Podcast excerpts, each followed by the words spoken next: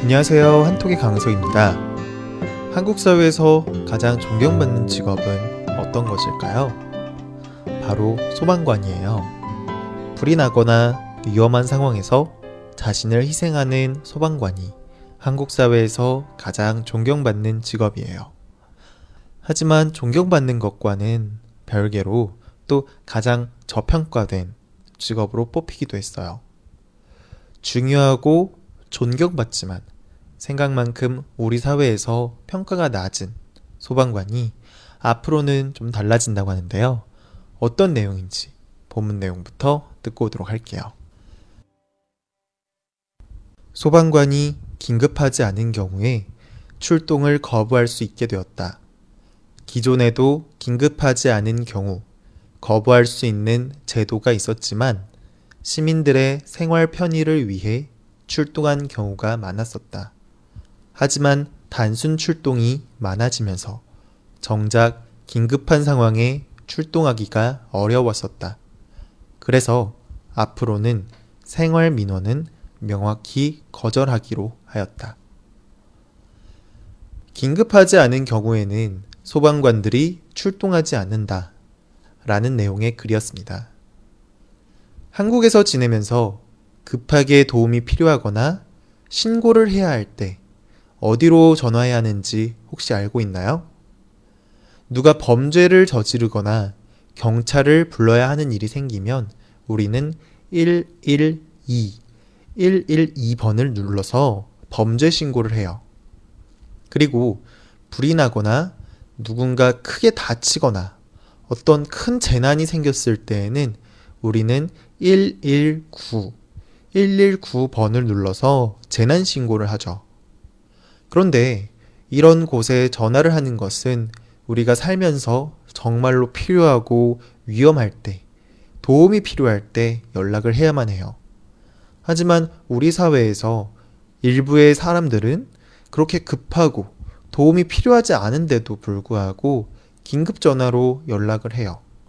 특히 119, 즉 소방관들에게 자잘한 도움을 요청하는 경우가 많아요. 그리고 지금까지 소방관들은 일반 시민들의 편의를 위해서 긴급하지 않더라도 자주 출동을 하곤 했었어요.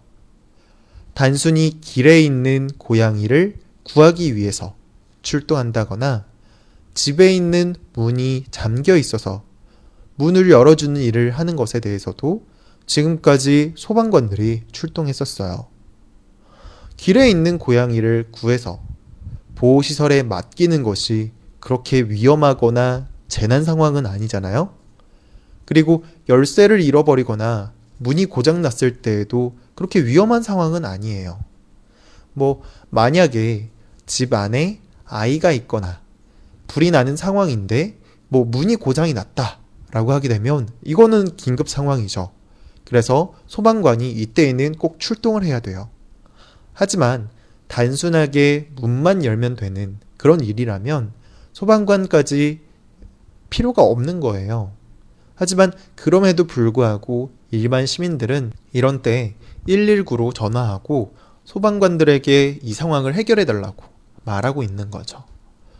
사실 이러한 경우도 모두 거절하는 게 맞아요. 그리고 이러한 신고는 거절해도 된다. 라는 제도도 분명히 있고요. 하지만 국내에 있는 소방서에서는 지금까지 시민들의 생활 편의를 위해서 거절하지 못하고 대부분 이런 요구들을 들어줘서 출동했었어요. 하지만 정도가 지나칠 정도로 자신의 편의를 위해서 119를 이용하려는 사람들이 많아지기 시작했어요. 예를 들면 어, 지금 외로우니까 전화로 자신과 통화해달라 라고 말하는 사람도 있었고요. 또 자신이 현재 어떤 건물 화장실 안에 있는데 지금 휴지가 없으니까 그래서 밖에 못 나가고 있으니 휴지 좀 갖다 달라 라고 하는 경우도 있었어요. 심지어 어, 자신의 집에 있는 화장실에 변기가 막혔으니까 이것 좀 뚫어달라 라고 긴급 전화로 119에 전화해서 도움을 청하는 경우도 있었고요. 물론 이러한 신고 전화가 들어오면 보통 출동하지는 않아요. 자기의 기준으로 봤을 때 급한 일일 수도 있지만 생명이 위험하거나 어떤 재산이 위험한 일은 아니잖아요. 이런 전화를 받고 대응을 일일이 다 하다 보면 진짜로 위급하고 중요한 일이 생겼을 때 소방관들이 대처를 하지 못하니까요. 하지만 이런 긴급하지 않은 일들 때문에 음, 재난이 일어났을 때 소방관들이 제때 대응을 하지 못하는 경우가 많았어요.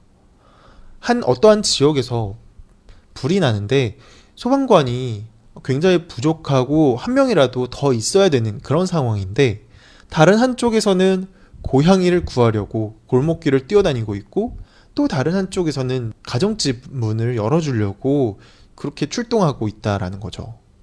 그래서 앞으로는 이런 부분에 대해서 더 이상은 봐주지 않고 분명하게 거절하려고 딱 규제까지 딱 정확하게 만들었다라는 거예요.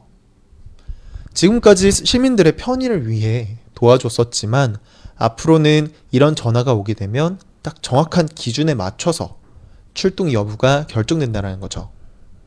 신고자의 위험 정도를 긴급한 상황인지 혹은 뭐 잠재적인 긴급 상황인지 그러니까 곧 긴급 상황이 될 수도 있는 그런 상황에 있는 건지 아니면 전혀 긴급하지 않은 일인지 명확하게 구분하고 출동 여부를 다시 결정하게 된다라는 거죠.